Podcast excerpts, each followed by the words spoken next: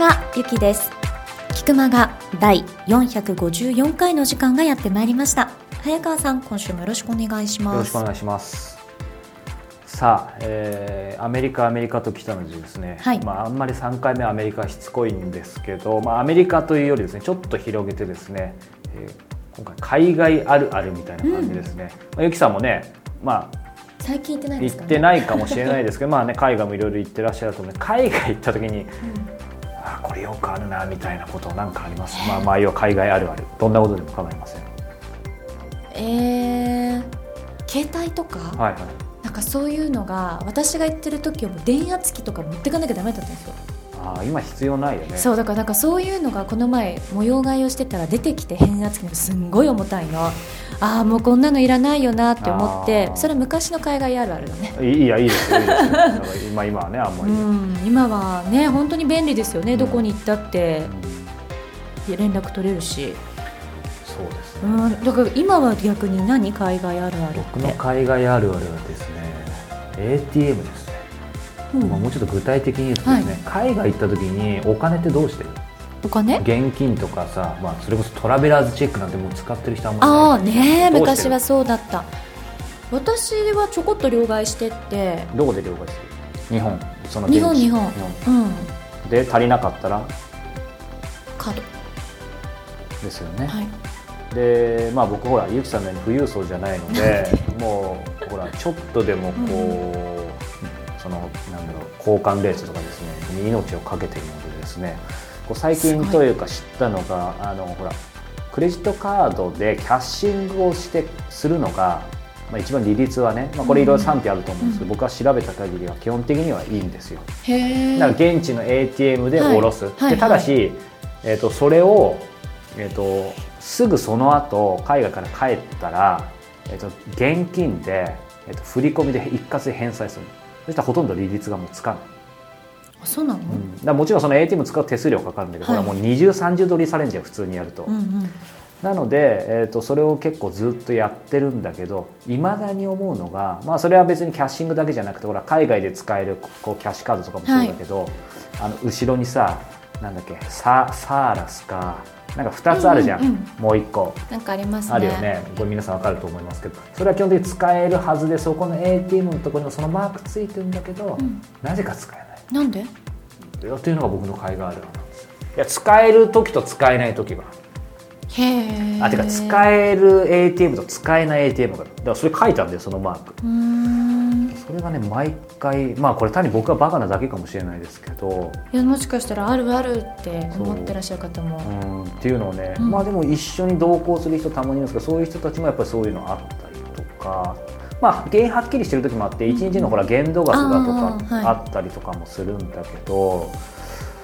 っていうイライラしてることを考えると、うん、あの普通に利率が悪かろうがあの普通に両替していくのが一番いいっていう噂もあるんですけど、まあ、カードがね使えないとことかもあったりするので、ね、キャッシュちょっと持っていかないと心細い。そうあと人とほら一緒に何か何人かチームで行く時にカードだとねみんなでこういくらずつみたいな。あとチップがあるじゃない。そうそうそうなんでこの間アメリカで久々に。日本と違うの一番そこですよね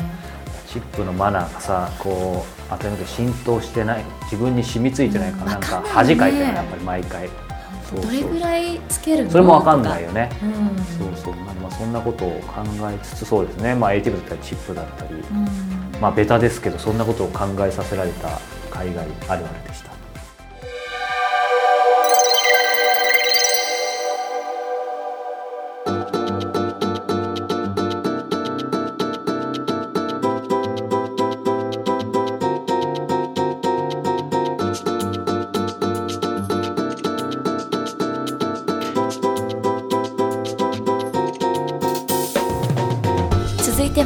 今月の菊間がインタビューです。今月は経営コンサルタントでいらっしゃいます飯塚康野さんにお話を伺っていらっしゃるわけですが第3回になりました、はい、え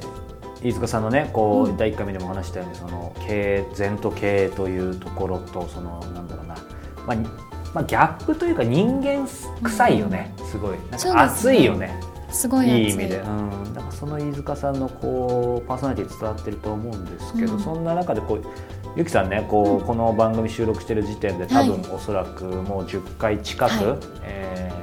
ー、先週お伝えしたように「全時計」という別の番組、飯塚先生がやって、はい、ゆきちゃんアシスタントの番組収録してますけど、その中でほら毎回刺さる言葉があるとかって言ってたと思うんだけど、例えばなんか具体的にこの番組でシェアできる、まあ、あんまり構える必要ないんだけどなんか学んだこと実践してることってある？あのねちょうどえー、っと先週かな？先週か今週かごめんなさい6月に入って第2週目ぐらいの全都経営のテーマ悩みについてっていうテーマがあったんです、これはねぜひ聞いていただきたい。必聴。うん必聴。超必聴超必聴です。上から読んでも超必聴。すみませんやめときます。でもそう。でも私にはとっても刺さって、うん、あの悩みとは何なのかっていうことがテーマだったんですけどもうねすごくシンプルだしで私もなんかねやっぱりこう皆さんも聞きたいなって思ってらっしゃることをあえて代表して聞かせてもらってるんですけれども、えでもやっぱりデモってこうなるわけですよ、お話してると、まあね、でもその一つ一つのデモに対していやだけどそこはねってこうそれをね取り払ってってくださると最後ねストーンってそっかって思うの。やっぱり明確にちゃんとなるんだ最後、うん、だしねすごくあこういうふうに生きようってすごく思えたのはその回だったんですよ、うん、私の中でちょっと悟れた回だったから、あの押し付けるつもりは全くないんですけどこの番組のその先生のインタビュープラス悩みについての回を聞いてほしい。普段ねこう ゆきさん講師混同したりしないタイプですが、これだけはもうね今強く力入ってましたね。なかなかないと思いますので、はい、じゃあ僕もぜひその悩みについての部分も含めて聞いてみたい、はい、そしてこのインタビュー3回目もぜひお聞きください。あのまあ、今お話が伺ってて、まあ、経営興味ある方もそうですし、うん、まあ、一般の人にもやっぱりその禅っていうのはみんな興味もあると思うし、うん、どんどん学んでいきたいと思うんですね。うん、でそのように僕ももちろん毎朝飯塚さんの本読んだ通り座禅を20分やってて、やっぱり変わりつつあるとは思うんですけど、これ聞いてる方いろんな方いらっしゃると思うんですけどまず禅を学びたい自分の人生に生かしたいっていうことです。先ほどいい死に出会うってこともありましたけど、これ聞いてる方に何かアドバイスするとしたら何がまずありますか？あんまりこだわらないで椅子禅というのもあるね。椅子に座って、うん、3分の1に座って姿勢を正して、はい、えー、で足がしびれない座り方もあるわけ、うん、それでもいいんですよ。なんか座禅だとね結構堅苦しいイメージありますよね。呼吸だから、うん、ブレすればいいんだもっと慣れてくると寝てまあそう言っちゃうと私はいつも寝ててやりますなんていうのが多いから言いたくないんだけどもう寝てても同じ、うん、息吐いてれば同じですよ、うん、だからあんまりこだわらないでとりあえずやることね、うん、それとすぐ続かないんですよ、なぜ続かないかとご利益を求めすぎなのすぐ。なるほど。この辺は絶対ね僕も騙され続けたんだよ。大安楽の訪問って言われていつ安楽が来るのかいつ安楽が来るのかって安楽を求めなくなったら来たんだな悟りを求めなくなると悟れるんだよ、うん、悟りと現状との追いかけっこをやってるような状況じゃ分かんないよな、うん、うん。うん、だから何も求めないことが求めることなんだな、無一物無尽蔵ってね、何にもないのがいっぱいあるんだよと、うん。だから方言解き放せってなんか持ってるとこだわっちゃうな、うん、俺は学歴あんだとな忘れちゃいと、うん、私は家がれい忘れちゃいと、うん、裸の人間一人としてどれだけ生きられるか、本来そういうもんなんでね、最近はいいよな学歴も書いちゃいけないなんて企業もあるし。それで人間の一生なんか決まんない。そんな甘くないよ、学歴が通用するのはまあ30までだな、それ以上過ぎたら実力。今もっと、通用しないんじゃない？な感じしますね、うん、どうでもいいいいわけよ、うん。あのまあ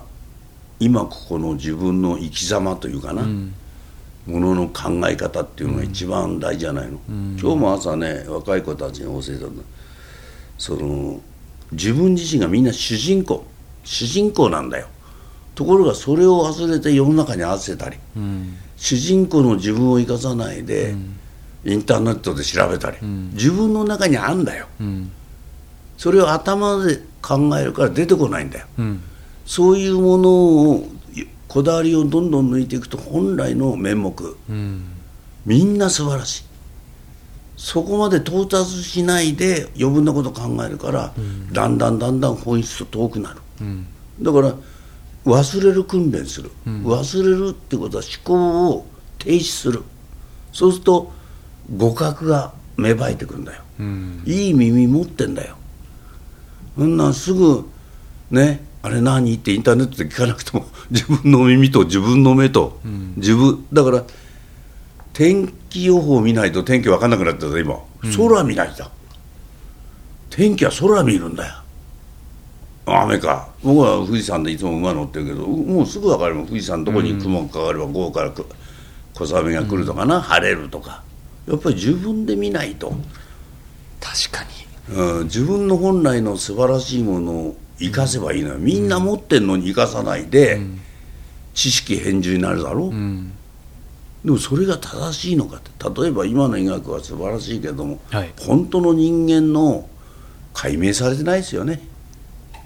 解明なんかされてない、うん、小宇宙ですから人間の体。ほとんど分かってない、ね、だから西洋医学がいいのか東洋がいいのかそんな比べない、うん、もう何でも、うん、もっと体の本質を見て、うん、両方で研究してもらいたいけどな,、なんか全部わかるって思う方がおごりですよね。そうそうそうそう、やっぱり部分しかやっぱり分かんないですからね、それは胃だけがあるわけじゃないから胃だけ直しても全体のつながりの中の胃ですからね、それからよくねそのがんを手術して治りました。治ったんじゃあれ切ったんですよ。また同じもの食べたらまたがんになります、うん、そういうような本質的なことをさ悪いとこ切っちゃえば治った、うん、あれは取り除いただけですから。体質自身は治ってないんだよ。対処療法に過ぎないですよね。そうそう。そういうのが禅ではそういうことないですね、うん、もっと根本的な追求されますから、じゃあ本当はどうなんだと、うん、お前の生まれる前のお前は何だとかね。超矛盾ですよね、うんうん、でもともと答えのないものをぶつけられるわけですから。それを論理思考で考えてるうちは出ないんだよ、うん。うん、論理を超越したとこだよ。なちょちょっとだからあの不流文字ってなかなか文字では説明しにくいですね、じゃあどうしたらいいの？と士官ただ座る。とにかく座る。座っていくと昔ね青年会議所とかいろんな講演して「禅はいいですよ。のんびりできますよ」って言ったらある人がね手を挙げてね「先生そんなことしなくてもいい音楽聴いて水割りを飲めばリラックスしますよ」その通り、うん、同じなんだよ。温泉に入ったら気持ちいい。で確かに。じゃあねはっきり言うよ。刑務所に入って水割りが出るかって。どこ行っても自分なんだよ朝から風呂入ったらふやけちゃうよ、うん、どこ行っても自分自身がしっかり明確にしていかないと。わかる？だからまあ若い時も営業やってる時もなんか大きな商談の時もこう会議のプレゼンの前なんかもゆっくりこうロングブレスすると本来の自分に戻ってさ、うん、で大きい商売もない小さい商売もない今日一生懸命やろうと、うん、そういう感覚になるんだな。うんそうすると持ってる力が出るんですよ、うん、それなんとか契約取ろうとか うまい方法を考えようとか。だから私はよくみんなが「先生いかがでしたか?」とかプレゼントかこういうと「君一生懸命やったか？ったらやりました」それでいいじゃないかと。あと相手の問題ですから、うん、相手の問題まで自分が心配するからややこしくなんだよ。買うか買わないか相手が決めるんだからそうですね。余分なものを心配しないで、うん、買ってもらうために全力投球するしかないんだよ。そういうことがはっきり分かってくると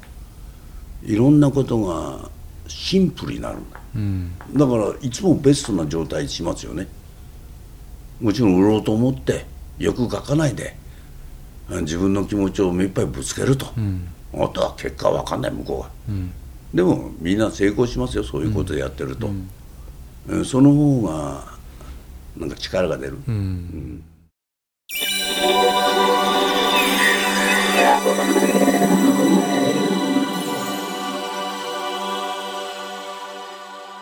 良いこと良いもの。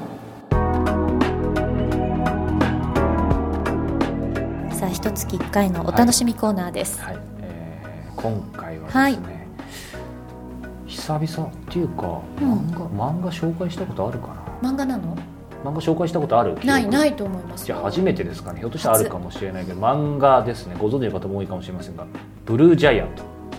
知らないです。漫画って結構読む？読まないのよ。あそうなんだ、うん、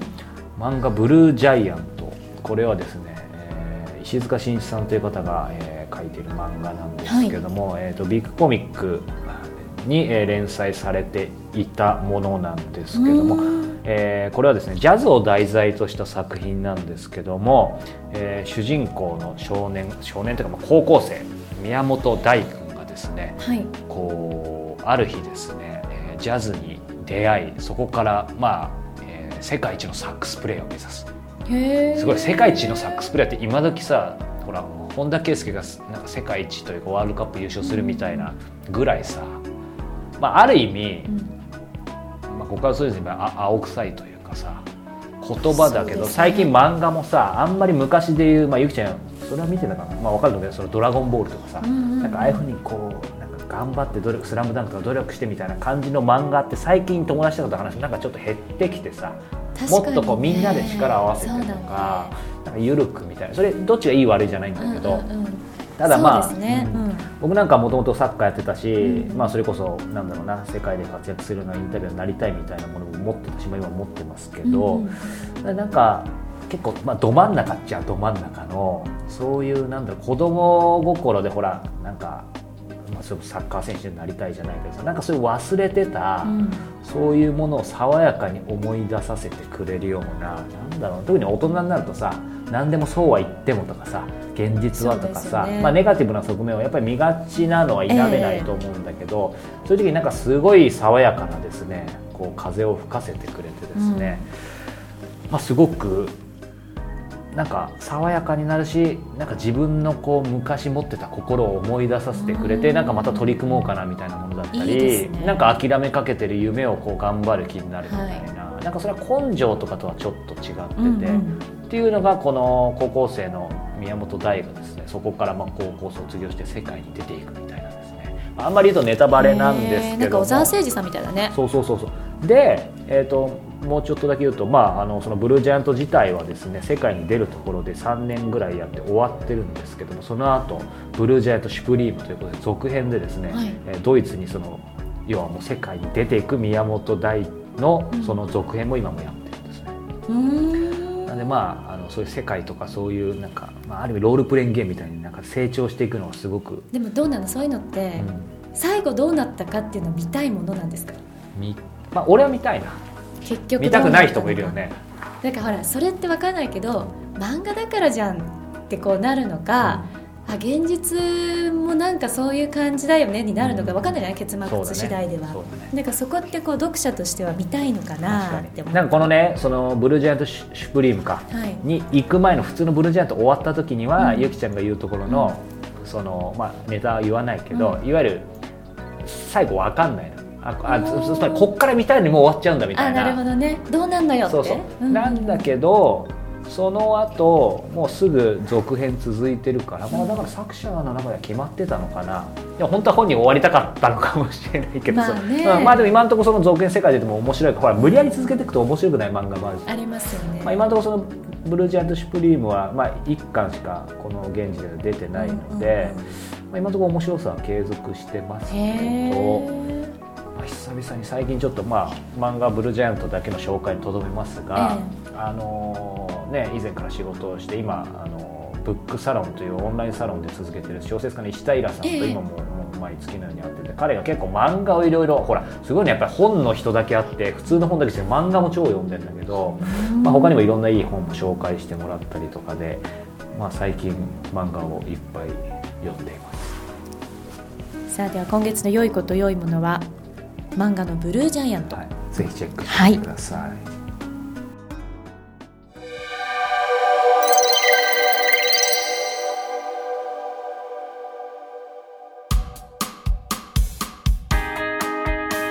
それではエンディングのお時間です。そういえば早川さん、はい、先週もお話しされていたライフアップデートラウンジ、はい、もう数日後に迫ってるじゃないですか。そうですね。あの募集してるかすみません現時点で収録わかんないんですけど、うんうん、まあ、えー、空きがあるかもしれないということでですね。あと3日後ですね。そうですね、えー、久々に僕が、えーまあ、モデレーターというかインタビューになって皆さんに質問を投げかけながら、えーまあ、楽しく人生アップデートしようというワークショップライフアップツーラウンジを6月23日金曜日今週の金曜日横浜みなとみらいで夜に行います、えー、ご興味ある方は、えー、傭兵早川 .com のイベントタブの方からチェックしてみてください。さあそしてこの番組では皆様からの質問を募集しております。キクマがトップページ入っていただきましてコンタクトボタンより早川さんへの質問をお寄せください。番組内で採用させていただいた方には Amazon のギフト券500円分プレゼントさせていただいております。さあその3日後に迫ったライフアップデートラウンジ、はい、楽しみですね。そうですね。なんか毎回こう常連の方もいらっしゃれば、うん、やっぱり本当ありがたいことに東京横浜の遠くから飛行機に乗ってきてくださる方なんかもいるので、えーうん、すごくどんな方がいらっしゃるのか楽しみですけども、えー、ね、えー、皆さんの人生をこうアップデートできるようなそんな質問をいろいろ考えつつ、えー、久々にまたアメリカに行ってタコスを食べたいなと単に今お腹が空いてるだけなんで、ね、すいませんでした。さあそんなわけで来週も聞いてください。さようなら